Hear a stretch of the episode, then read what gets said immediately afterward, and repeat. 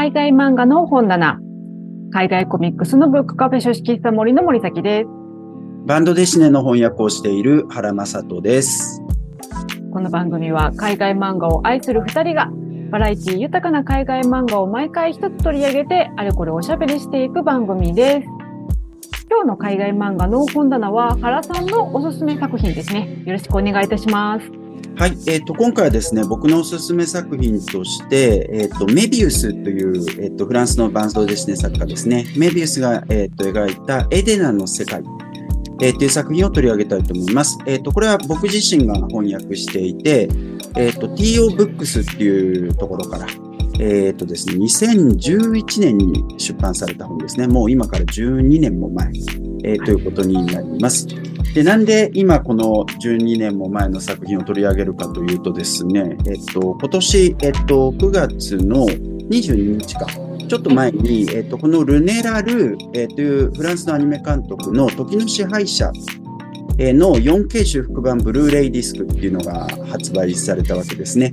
で、えっ、と、この作品はルネラ・ラルーが監督してるんですけれども、えっ、と、メビウスが、えっ、と、初めて、えっ、と、アニメに本格的に関わった作品ということでよく知られていて、もともと、えっ、と、1982年の3月に公開されたものなんですね。で、この作品の中でメビウスは設定っていう役割をしていて、で、えっと、まあ、ざくっと設定って言ってますけれども、その内実はキャラクターデザイン、キャラデザインやったり、衣装デザインやったり、えっと、メカデザインやったり、背景やったり、色彩設定やったりとか、それからとストーリーボードもね、あの、作成していて、相当な枚数書いてるって話なんですけれども、はい。はい、えっと、そういうこともあってね、えっと、まあ、この作品が1982年3月で、まあ、それに近いような頃に、えっと、作られた、始まった、えっと、作品、えー、で、メビウスの作品ということで、エデナの世界をね、これを取り上げたいなと、えっと、思って、えー、おります。で、えっと、これはあの中にあのリーフレットが入っていて、そのリーフレットに解説がついてるんですけど、えっと、それは僕がね、えっと、文章書いてますので、よかったら機会があればぜひ、えっと、ご覧いただけたらと思います。はい。すごい充実したブックレットでした。そうですね。あのね、なんか、当初言われてたのよりちょっと長くなっちゃったんですけど、大丈夫ですそうっていう。なんですか？はい。まあ、書いてみるとね、なんかいろいろ説明しなきゃいけないとかっつってなるんですけどね。はい。えーで、えっと、このエデナの世界なんですけれども、えっと、こう結構分厚いわけですね。えっと、本文がだいたい380ページぐらいある。で、えっと、おまけがついててもうちょっと長いんですけど、で、おまけに何がついてるかっていうと、浦沢直樹さんと夏目房之助さん、あの、浦沢直樹さん当然漫画家のね、浦沢直樹さんですけど、浦沢直樹さんと夏目房之助さんの対談で、永遠に新しいメビウスっていうそういう対談が入ってるのと、それから、えっと、役者解説っていうことで僕自身が、えっと、文章を書いております。はい。えー、で、もともとはフランスでですね、1983年から、まあ、さっきあのーなんだっけ？えっと、時の支配者1982年3月って言いましたけどね。大体同じような時期なんですよ。1983年から2001年にかけて、うんうん結構長いね。20年近く。ね。はい。はい、えーその時期にかけて出版されました。で、えっと、メビウスにはですね、長編作品って実はそんなに多くなくて、えっ、と、この作品まああるんですけど、この前に、はいえっと、アレハンドロ・ホドロスキーっていう人と一緒に、えっと、はいやったこのアンカルっていう作品、はい翻訳されてるんですけど、うんこれがね、1980年から1988年のまあ10年弱っていうことで、はい。まあ、始まった時期は結構近いんだけれども、エデナの世界の方がその後10年っていう感じは結構あるかな、作品見てみるとね。うん。で、あとは、えっ、と、翻訳がないインサイドメビウスってやつ？はいはいはいはい。これが2004年から2010年にかけてなんだけど、メビウス名義だと、長編ってこれぐらい。で、あとは、うんメビウスの名前じゃなくて、ジャンジローの名前の方でやってるねあ。えっと、はいブルーベリーっていう、これ長いんですけど、こういう作品もありますけどね。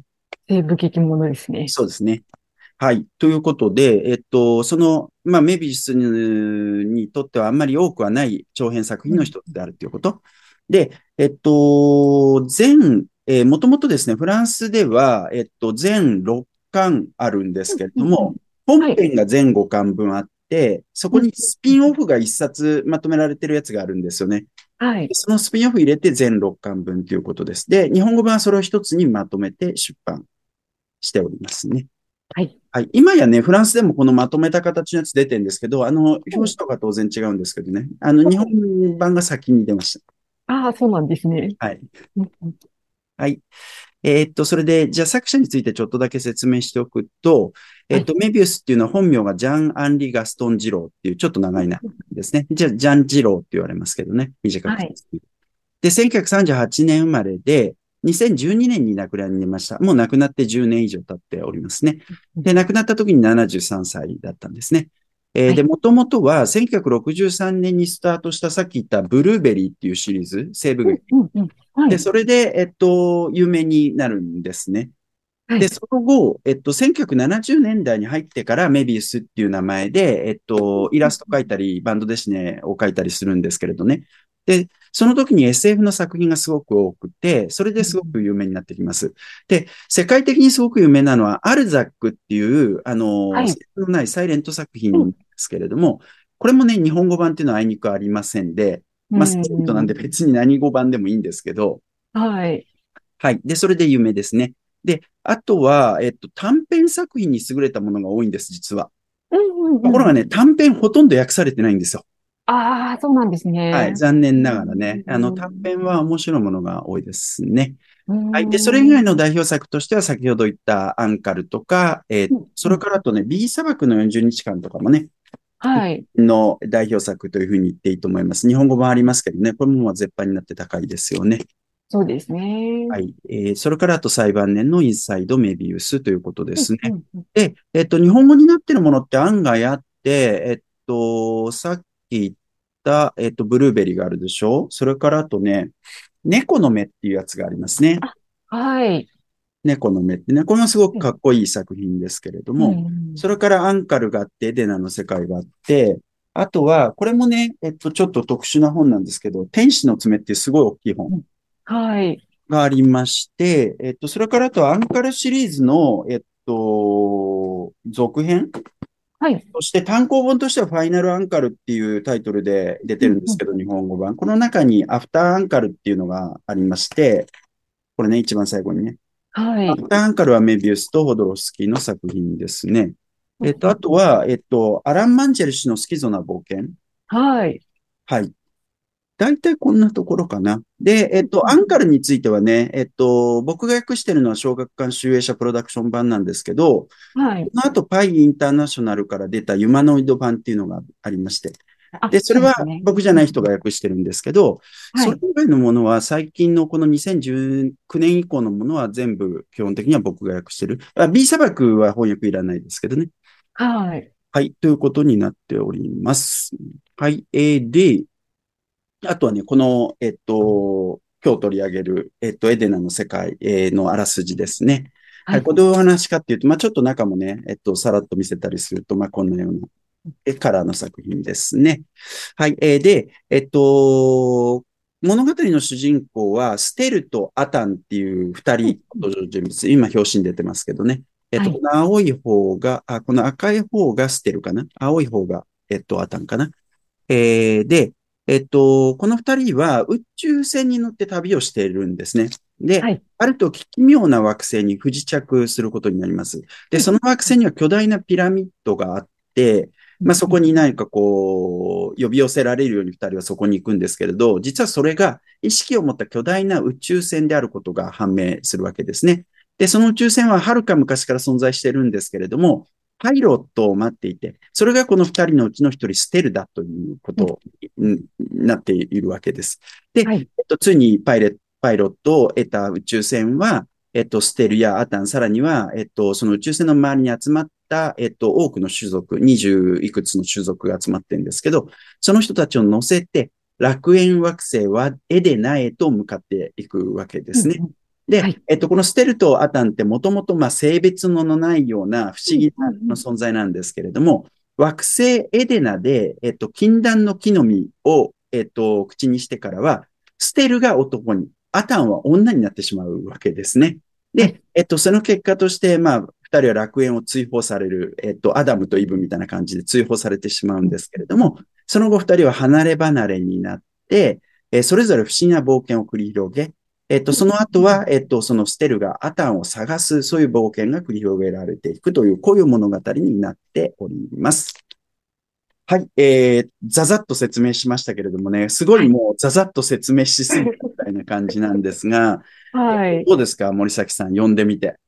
はい、そうですね。あの、とりあえずね、メンビウスの作品について何か言うのはちょっとドキドキしてるんですけれども。ああ、そうですか？はい。というのも、やっぱりなんか、あの、日本だと、やっぱバントですね、と言えばメビウスみたいな感じになっているところっていうのもあるじゃないですか。まあねうん、で、これ、や、やっぱすごくね、あの、コアなファンの 多い作家さんでもあるので。おなるほどね。はい。ちょっとね、うん、なかなか、あの、こう、コメントするのが ちょっと難しいなと思いつつ、えー、あの、でもちょっと、あの、率直な意見を申し上げさせていただきますとですね。はいはいはい。まずですね、あの、エデナの世界、あの、先ほども原さんがおっしゃった通りに、結構長い期間をかけて書かれているっていうところもあって、うん、その、巻、巻というか、まあ、章があるんですね。第1巻から、まあ、第5巻が、まあ、編、えっ、ー、と、本編ですよね。うん、で、なんかそれぞれのこの、なんていうんですかね、イラストの変遷、メビウスのイラストの変遷というか、はいはい、まあ、あとカラーリングの変遷みたいな、うんなんかそういうのをこう楽しむという意味では、ものすごくいい作品だなっていう感じはするんですよね。うんうん、一番最初の、あのー、この第1話が、えっ、と、星にてというね、あの、タイトルになってますけれども、はい、なんか、ここの、なんか第1巻の時には結構、まあ、なんていうんですかね、マットな感じで、結構シンプルな絵柄で描かれている感じもするんですけれども、うん、まあそれがなんかどんどんどんどんこう、時を得る、あの、感を得るごとに、まあまたちょっとなんか複雑な絵柄になっていったりみたいな、そういうなんかこう、メビウスの絵柄の変遷みたいなものを、なんかすごく感じることができるという意味では本当面白い作品だなと思いました。で、そう思う一方ですね、まあ、漫画なので、やっぱこう、絵とストーリーという部分を考えると、うん、ストーリーに関して言うとですね、これちょっと、なんて言うんですかね、これ、この、この終わり方はあかんやろっていうような、はいはいはい、あのちょっと個人的にはなんかこう、あのー、なん、なん、も、もやもや感を残させるような終わり方というかね、こう、うん、うんちょっとね、ストーリーはね、もうちょっとなんかやってほしかった。っていうのが、あの、こう、読読み終わった後の、あの、もう感触で、うん、あれね、面白いんだけれど、いや、そう、すごくストーリーも、はじめね、例えば、まあ、第一巻で、その、あの、まあ、ピラミッドが、型のこう宇宙船に乗って、こういろんなこう生物を乗せて旅立つって、なんかちょっとノアの箱舟っぽい感じじゃないですか。うん、で、ね、あの、第2巻になって、こう、エデナのそのにたどり着いて、まあ、ちょっとアダムとイブみたいな、なんかちょっとそういう旧約聖書に乗っ取ったかのような物語で始まるでも、その旧約聖書の話とはまた全然違うようなストーリー展開をしていって、うん、奇想天外なね、うん、あの、ストーリー展開をしていくから、これもちょっとどういうふうに、こう、ラスト落ち着けるのかなと思った時の、その期待感を、うん、あの、めちゃくちゃ上げさせた割には、この、この終わり方かっていうのがあって、えー、ちょっとね、どうなんだろうね、どう、わ私はね、これちょっと漫画としては、ああ、みたいな、あの、あの、印象、感想、第一印象はそんな感じでした。なるほどね。そっか。はい、まあ、僕は、あの、はい、なんだろうな。えっと、バンドデシネってこんなもんだよなって思ってるところがあって、なるほど。うん。で、まあ、もちろんバンドデシネも時代によって変わるんですよ、すごく。はい。まあ、メビウスのバンドで死ぬとこんなもんだよなっていうのは正直ありますよ。まあ、ね、メビウスっぽいって言ったら メビウスっぽいのかもしれない。うん、あまあ、いろんな意味ですごくメビウスっぽくて、そこは興味深いんだけど、だなんか、あの、確かに、あの、今の、ま、漫画っても本当に国によっていろいろだけれども、その漫画の水準で考えると確かにずっこけるところはあるかもしれない。で、まあ僕、話全体のラストは本編、あの5巻の一番終わり。はい。別に嫌いじゃないけど、ただ、はいあの、ステルとアタンっていう二人の主人公がいた時の、はいそのステルに焦焦点が当てられていくんですよね。で、ステルはまあ、あの、男になるんですけれど、うんで、一方でアタンが女になっていくんですけど、そのアタンのなんかこう雑な扱われ方？まあ雑っていうか、あるいはなんかこう、憧れとしての女性みたいなのはずっとあるとは思うんですけれども、イメージの中に。うんそこはね、なんかこう、うーんっていうのは全然わかる。わかるけど。まあ結構時代感覚みたいなのもあるだろうから。まあ、それはね、それはあるかとは思いますね。うーん。まあそうね、そういうところとか、あと、そもそもやっぱちょっとね、この作品特殊な作品で、あの、はい。僕解説にも書いてるんですけどね、これ一巻っていうのが、あの、はい一番最初に作られるわけですよ。で、別に長編にするつもりとか何もなかった。で、一巻が、あの、どうやって作られたかっていうと、あの、自動車会社のシュトロエンっていはい。うところはありますけど、フランスのね、はいはいあのシュトロエンから依頼を受けるんですよね。なんか漫画書いてよっていう。はい。で、あの、条件とかも何もない。何ページとかはいそういうのも何もなくて、ただはい一つだけ条件があって、シュトロエンの山形の模様っていうのがあるんですって。えっと、はいダブルシェブロンっていうんだそうですけど、で、はい。それだけどっかに入れてっていう、こういうあの、縛りで、えっと、お仕事が発生するわけですね。はい。シェブロンって、まあ今ここにね、こういうふうに出てきてますよね。うんうんうんうんそれはねえっと、はいメビウスがあの作品を、じゃあどうしようかな、みたいな感じで、えっと、うん考えたら、ついつい40ページ、なんかこう、ネームが切れちゃったみたいな。結構長くなっちゃったっそうそうそうそうそう。それで、えっと、第一巻が出来上がって、みたいなところが始まって。ではい、えで、それはシトロエンのお客さんに配布する。で、うんうんうんこういうタイプ、日本のものでこういうタイプのものってどれだけあるかわかんないけど、フランスって案外そういうのあるんですよ。そのシトロエンは、あの、僕はい、えっとね、ある日本の漫画家さんが結構メビウスのものを持ってて、はいえっと、もうだいぶ前、やっぱ10何、10年とか15年ぐらい前に見せていただいたことがあるんですけれども、その方いろいろ持っててね。で、うんえっと、ポ、えっとね、あれ言い方なんていうの？ポートフォリオじゃなくて、あ、ちょっと言い方忘れちゃったな。ポートフォリオでよかったかな。なんかこう、まあ、ポートフォリオってね、あの、いろんな意味で使ったりすると思うんですけど、あの、なんていうの、大きめの版画？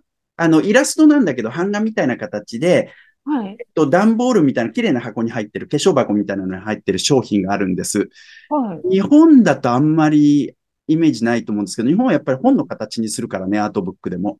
そうじゃなくて版画の形になってるんですよ。で、ババラのやつがある。るんです。で、それを結構高い値段で販売するっていうのがあるんですけど、えっと、シトロエンはね、そういうのいくつか作ってるし、ええそれからあとカルチエとかも、カルチエも、えっと、ある時計が出るときに、えっと、はいバンドデシネ作家とか、あの、日本の谷口二郎さんもそこに書いてたけれども、世界の有名な作家とかに、その時計にまつわる物語を作らせるみたいな。あそれ顧客用のものなんですよ。なるほど、なるほど。それで、あの、ほら、ルイ・ヴィトンのトラベルブックっていうやつあるじゃないですか。あれももともとはそういうコンセプトですからね。お店でしか売らないものなんで。そうなんですね。はい。で、ええ谷口二郎さんは例外的に、あの、書店でも売ってほしいっていうことで、書店で売られてはいいてますけど、おーそういう商品形態があるっていうことですよね、まずね。面白いですね。面白い面白い。だからそれで、えっと、メビウスがまずそれを作ったと。で、この後、ユマノイドからも一般発売されたらしいんですけど、ユマノイドアソシエっていう、もともとメビウスがその作った、仲間と作った出版社、その後手放しますけどね。で、はい、そこからも出たけど、そんなには広がらず、で、さらにその後、メビウスがアメリカに行った時に、エデナ社っていう出版社作るんですよね。おはいはい。で、そのエデナ社から、えっと、この、あの、エデナの世界っていうのをシリーズで出していくっていう、まあ出版社の名前もエデナ社ですしね。はい。ていうことらしいですよね。だからなんかね、うんそもそもそれぐらいの緩さで作られてるっていうこと。結構行き当たりばったり的な感じなんですかね。はいはいはい。そういうところはちょっとあったりするかな。はい。うん、まあそうですよね。結構1巻から2巻になって、その1巻では本当にあの性別がわからない2人の主人公のね、同じような顔してるし、頭は坊主だし、みたいな、体格も別にね、なんかそういうあの、男らしいとか女らしいとかっていう体格でもないし、みたいな、なんかそういうところから、2巻からいきなり、あなんか、お女っぽくなってるし、男っぽくなってるみたいな、ちょっとびっくりな展開になっていきますもんね。本当そうですね。僕、ちなみに一番好きなのは一巻です。あもあ、うエデナの世界の中で、やっぱりすごくメビウスのエッセンスみたいなのが入ってるのは一巻と、それからとうん一番最後にまとめられた、えっうと、んスピンオフ。ああ、はいはいはいはい。ちょっとあの、作、作画っていうか、作画というよりはなんかカラーリングのクオリティが違うんですけど、うんうんスピンオフの方がカラーリングが素晴らしい。ですけど、えっと、その両方がやっぱり、あの、メビウスのエッセンスをすごく感じさせるものだと思う。メビウスの悪さみたいなものとか、ある種の哀愁みたいなもの。うん、でそれは、えっと、その一番最初に言ったルネーラルーの、えっと、時の支配者と結構似てんですよね。ああ、なるほど。そこの部分は。うんうんうんうん。俺はそこが好きだけどね。うーん。いや、一巻すごいいいですよね。なんか世界、世界観っていうか、なんか、まず、第1ページ目から私これめっちゃいいなと思うのは、なんか小惑星が、はい。あの、半分こう、なんで、あの、なんだろう、船みたいになっていて、うん。ね、あの、こう操縦ができるみたいな、そういう設定になっていて、あこんな、この発想からしてなんかやっぱめっちゃ面白いなっていあう。ーなるほど ね。はい。っていうのもね、なんかあるし、このなんか、ドドーム型っていうかガラスになってて中がね、ちょっと透けて見えるみたいな、なんかそういうワクワク感みたいなところとかもあるし、はいはいはい。で、なんかこういう、あ、あの、そのね、宇宙船の中とかもすごい、めっちゃいいですしね。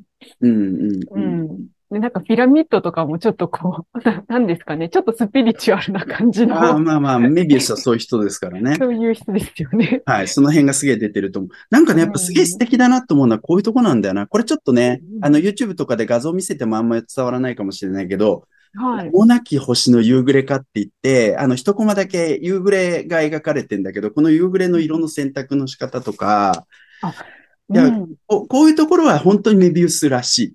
なんか色の選択すごい独特ですよね、この方ね。独特、独特。で、あの、これ、作品によってもいろいろだし、メビウスってね、全部自分の色、自分で塗るわけでもないんですよ。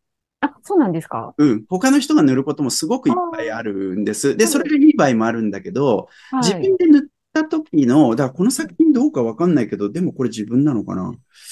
うーん。うん、ちょっとよくわかんないけどね、自分で塗った時の、あの、イラストの時の、あの、カラーリングは凄まじいですよ。やっぱちょっと、あの、ずば抜けた絵描きだなっていうのは本当に思う。カラーセンス、す、すごいですよね。なんかね、この色とこの色を組み合わせるんだみたいなところとかすごいありますもんね。そうね。まあね、バンドでシネうん作家のそこはね、なんか面目躍如っていうところもあるかなと思うけどな。うーん。あとはね、こういうなんか、まあこのピンクもすごいけど、い一緒や、すごい。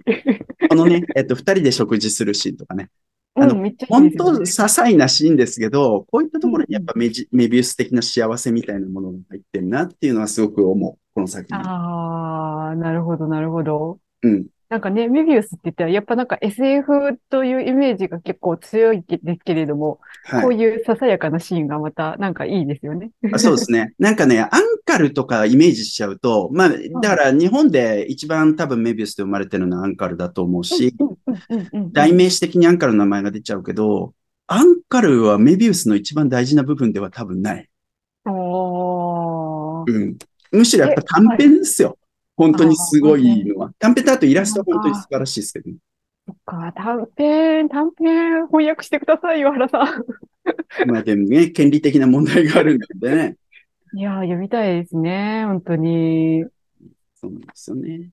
ねはいえ。で、なんか、おっしゃっていた、その、スピンオフ、最後のスピンオフも、あの、それはね、私、ほんと素晴らしいと思った。はいはい。あの、まあ、一番最後の第6巻で、うんなんか何作品か短編がね、あの、は載っていて、まあ、それ、それぞれ、あの、本当なんか絵柄もすごいいろんな絵柄で、あの、描かれていて、あの、それぞれがすごい面白いんですけれども、私その中でも、あの、一番最後のやつ、これね、惑星再びでしょ？これやっぱすごいクオリティだよね。これめっちゃいいですね。やっぱかっこいいよね。かっこいいし。うん。かっこいいし、これ、あの、これ言う、素晴らしい。ね、え、え、え、素晴らしいし、こ、こんなこと言っていいのかどうかわかんないですけど、これ、ラピュタじゃないですか？途中ああ、から。まあまあ、そうね、ラピュタ的なものも感じるよね。そう、まあそうなんですよ。あの、リメビウスはすごく、あの、えっと、なんだっけ、宮崎リスペクトなので、うんうんうん。実際交流もあったしね。まあ、で、宮崎ももちろんすごく影響を受けてもいるわけですけど。ね、そうなんですよ。あの、途中でね、こう、真ん中に石碑があって、そこからなんか植物がわーって、あの、こう、植物なのかちょっとよくわかんないですけれども、はいなんか生えてて、で、それをかき分けていくときに、こう、ハムシが、虫がうわーってなっているっていうシーンがあって、もうこ、これ、これ私が子供の時に何回も見たラピュタのあのシーンだと思って、あ なんかそうそう、そんなことを考えながらも、あの、めっちゃ嬉しくなって読みましたね、これね。なんかやっぱこの作品の、あのう、すごく不思議な祝祭的なイメージ。なんかこうカラフルな黄色とか赤とか青とかが混ざった、なんかこう、なんつったらリボン状のものが飛んでたりする、こうこういう感じ。ねこの感じは、メビウスが一番最後になんかね、結構たどり着い、最後の方でたどり着いた、はい。なんかイメージって感じがすごいする。ああ、このね、確かにこのリボン状のものは一体何なのかみたいな、なんかたまにこうね、出てくるますけど、ね、カンディンスキーとかも思わせるような、うん、そうなんですよ。そういうすごい不思議な感じなんですけど、そうなんですよね。まあ、この作品はやっぱりね、なんかこう完全に乾いていた惑星がなんかこう、生命を取り戻すみたいなそういうモチーフといい、本当に素晴らしいですね。いやー、いいですよね。うんうんこのほんとなんか短編がすごくいいし、で、なんか、あの、まあ、ど、どの短編もね、すごい面白いんですけれども、あのーなんだったっけな。死んでナポリを見、見よだったかな。はいはいもう一個ある。あのーこの短編も、こう、あれ、これ、なんか本編に出てきたあそ、あそこじゃないみたいな出てきますよね。あ、そうですよね。その辺はなんか不思議な作り方してますよね。なんかね、ーそもそもこのグリュベール少佐って、これも翻訳されてないんですけど、はい。えっと、密閉したガレージっていうのに出てくる登場人物ですけどね。この作品は絶対翻訳されてないんですけど、えはいっと、。この人の漢字と、この作品の中に出てくるビュルグっていう登場人物いますけど、そこ結構被ってる創造主みたいなイメージがあったり、はいはい。メビウスはそういう風な形でなんかこう自分の作品を結構別の作品に再登場させるみたいな感じとか、結構や。るんですよね。えだからそこのなんかこう、筋が通ってるみたいなのあんま大事にしてないっていうか、思思いつ。きみたいなのを結構。やる作家ですね。やっぱそこのなんかこう、純粋な創造性みたいなところの魅力がやっぱメビウスはすごく大きいですよね。いやー、本当に、その、でもだからこそ、こう、なんかこの発想はなかなか常人には生み出せないな、みたいな、そういうものが、やっぱありますよね。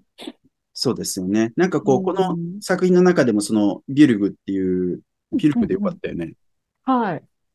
ビルグ。うん、っていう、あの、なんかこう、この世界を、エデナっていう世界を作ったと、あの、創造主みたいな人が出てくるんだけれども、その人もなんかこう、どんどん形を変えていくみたいなことをするじゃないですか。そうそう、そうなんですよ。よくわかんないんですよ。よくわかんないよね。でもこれうんメビウスよくやるんだよね、この。ねえ。こうもう普通に考えたらよく、本当よくわかんなくって、なんかそれに、こう、意味があるのかとか、なんか最後にその伏線は回収されるのかと思っ、思いきや全然回収されないじゃないですか。されないそれは、な、謎のまま終わるみたいな。うん。な、謎というか、もうなんか、もう夢幻か現実かよくわからないみたいな、なんかそんな感じで終わっちゃうみたいなね。まあでもそこが、まあ、あれなんですかね。メビウスの 魅力の一つと言っていいのでしょうかね。そうですね。なんか一番最後にメビウスがたどり着いたのは本当にそのよくわからない世界で。晩年はやっぱそういう作品いっぱい出してたですよ。で、そのうんこの作品の第5巻はそれがすごい出てる。ああ。第5巻って一番よくわかんない話ですけど、わかんない、わかんないです。なんかね、あの、ステルがね、自分の夢の中に入っていき、その中で不思議な冒険を繰り広げるんだけど、はい。あのーその、アタン、自分が探し求めてたアタンっていうのも別の何かに姿を変えていたり、うん、うん、まあね。あのー重要な登場人物の形がすぐ変わるとか、はい。本当メビウスらしいんだよな。あの、このなんかこう、トロロペンツだっけ？最初の一巻から出てくる一巻とはまるで違う姿をしてるやつなんですけど、はい、はい、はい、はい。こいつもなんかこう、ちょっと描かれ方がすげすでに隣のページでだいぶ違ってるとか、いやー、そうなんですよね。もう、こ、こ、あれ、この、なんですかね、普通、普通に考えたら、いや、同じに書かないと読者混乱するからやめてよみたいな世界じゃないですか。あそこをねね、やっちゃうところがまたすごいですし、漫画において一番大事なことの一つっていうかね、それこそあの、うん。近代的な漫画ってね、あの、はい。スイスのロドルフ・テップフェールから始まったっていうのが割と今定説ですけど、19世紀半ばぐらいに作られて、ロドルフ・テップフェールがやっぱやった一番大事なことの一つが、キャラクターを、同じキャラクターを何度も登場させる。これがそれまでなかったわけですよ。絵としては同じ登場人物を何度も登場させるはいはい。ページぐらいのもので何度も出すっていうことはなかったわけですけれども、はい。そそこに一応一挙しつつもだいぶ姿を変えていくっていうところがね、メビウスの。うん。そうですよね。そこら辺のなんていうのかな、流動性というか、もう本当、ちょっとね、ん麻薬みたいな感じとか、もう色、色味とかももう全然違う じゃないですか。か、まあ先ほどカラーリングの話とかもしましたけれども、いや、お、同じに塗ってよみたいな感じの ところとかもあるんですけど。そうですね。これ面白いよね。ねやっぱ二巻あたりの透明な、透明性もある美しさみたいなのってすごく印象的じゃないですか。はいこ。れも可能なのにそうじゃなくしていくっていうの本当面白いよね。うん。なんかもう、ものすごくごちゃごちゃした世界観になっていくし、で、なんか、時代、時代感みたいなのもすごくわけわからなくなっていくんですよね。なんか、も、物語的にはものすごい、あの、まあ、現代の、現代からするともうものすごい遥か昔の、あ、昔じゃないや、遥か未来のお話のはずなんですけれども、このうんうん話は。うん。なのになんかすごい原始的な、あのーシーンが出てきたりだとか、まあ、すごく現代的な、なんか、パーティーしてるようなシーンが出てきたりだとか、うんもうなんか時代感も全然よくわからないですしね。いやー、でも、不思議、不思議な。そうだね。なんか、ね。SF だし、なんかファンタジー要素もあるし、うん。うーん。そうですね。本当にいろんなタイプの物語がね、この中に入って、ねえ、ごちゃ、ごちゃ、ごちゃごちゃ、ごちゃごちゃまでになっていてね。うん、そうだね。ねなんかやっぱ10、もう12年経ってるんで、あの、もう訳したけど、僕が訳したけど、全然はい当然忘れてるんですよ。ああ、はいはい。で、それ定期的に読み直すとかそういう感じでもないんでね、その当時はやっぱすごく、うんあの、時間かけてやったわけですけど、だから、あの、すごい久しぶりに読って、読んで、あ、こうんんな話だったっけ？みたいな。そんな感じはすごい今回あったな。ありますね。これでも、うん。まあ、奇想天外。まあ、なんか、あの、そんな何回も何回も繰り返し読むような作品ではないとは思うんですけれどもう、ん。まあでもなんか、あの面白いですね、本当にね。いや、なんかでも本当なんか、いや、すさっき2巻美しいとか言いましたけど、本当なんか2巻めっちゃ綺麗なんですよね。こういう自然とかがすごい出てきて、で、なんか妖精っぽい人とかも出てきて、めっちゃファンタジックで美しい世界観だったりとかもして。そうですね。カラーリングやっぱ2巻が一番美しいかなっていう気はうーん。するかな。3巻もね、悪くないけど、3巻はまたちょっと違った世界観になってるから、もうねなんかこう、地下みたいなのが割とね、あの物語の中心になってるし。そう。で、変なマスクをした、あの、うんうん地底人たちが ね。出てくるというね。もうちょっとなんかね、あのーまあ、SF は SF だけれども、すごく不思議な世界観ですよね、これもね。そうですね。やっぱうんメビウスが相当特殊な、なんかこう、世界観を持ってるっていうか、人生観っていうか、哲学みたいなのを持ってる人だから。彼が作る物語とかっていうのはやっぱちょっと特殊特殊。そうなんですよ。ですよね。うん。いやー、だから、なんか、結構、うちの店でも、なんかうんバンドデシネ読んだことがなくって、とりあえずバンドデシネといえばメビウスだろうみたいな感じで、メビウスの作品が読みたいっていう感じで来る方がいらっしゃるんですけれども、なかなかね、メビウスね、初めてバンドデシネ読む方にお勧めしづらいというか、だいたい、だいたいね、そういう方ね、何ページか読んで、うん、わからなかった。ごめんなさい。おバントデシネは私の世界じゃないみたいな感じで二度と来ないみたいな方が多くて。いや、メビウスね、ハマる人にはハマると思うんですけれども、ほんとね、難しい作家。あーそうね、物語の水準から言っちゃうとね、だから、え、絵を描く人がやっぱすごく、あの、あのハマるっていうことが多かったりする作家なんでね。うん、それはそうですね。確かにね。やっぱそういう絵はすごい、世界観も本当に面白いですし、うん。うん、それはね、すごく堪能できる一冊だと思います。これ、エイドナの世界ね。うん、と思います。はい。そということで、なんかいい感じのお時間になってまいりましたので、多分メビウスの話をするとね、あの、ずっと止まらないとは思うんですけれども、今日はこのあたりにしたいと思います。えー今回取り上げたエデダの世界書式した森でもお読みいただけますので、お近くの方、ぜひお店にお越しください。で、次回はですね、まあ、芸術の秋ということもありまして、こちらの作品、ステフン・クベーネランのムンク、えー画家のムンクを取り上げたいと思います。読んだことがある人もない人もぜひお聞きください。海外漫画の本棚は毎週金曜日夕方にお届けしております。あと、原さんと一緒に海外漫画ラジオという海外漫画にまつわるニュースや雑談をするポッドキャストもやっております。そちらは毎週火曜日にと、もしかしたら木曜日12時更新です。よかったらそちらもぜひチェックしてみてください。ではまた次回お会いいたしましょう。ありがとうございます。ありがとうございます。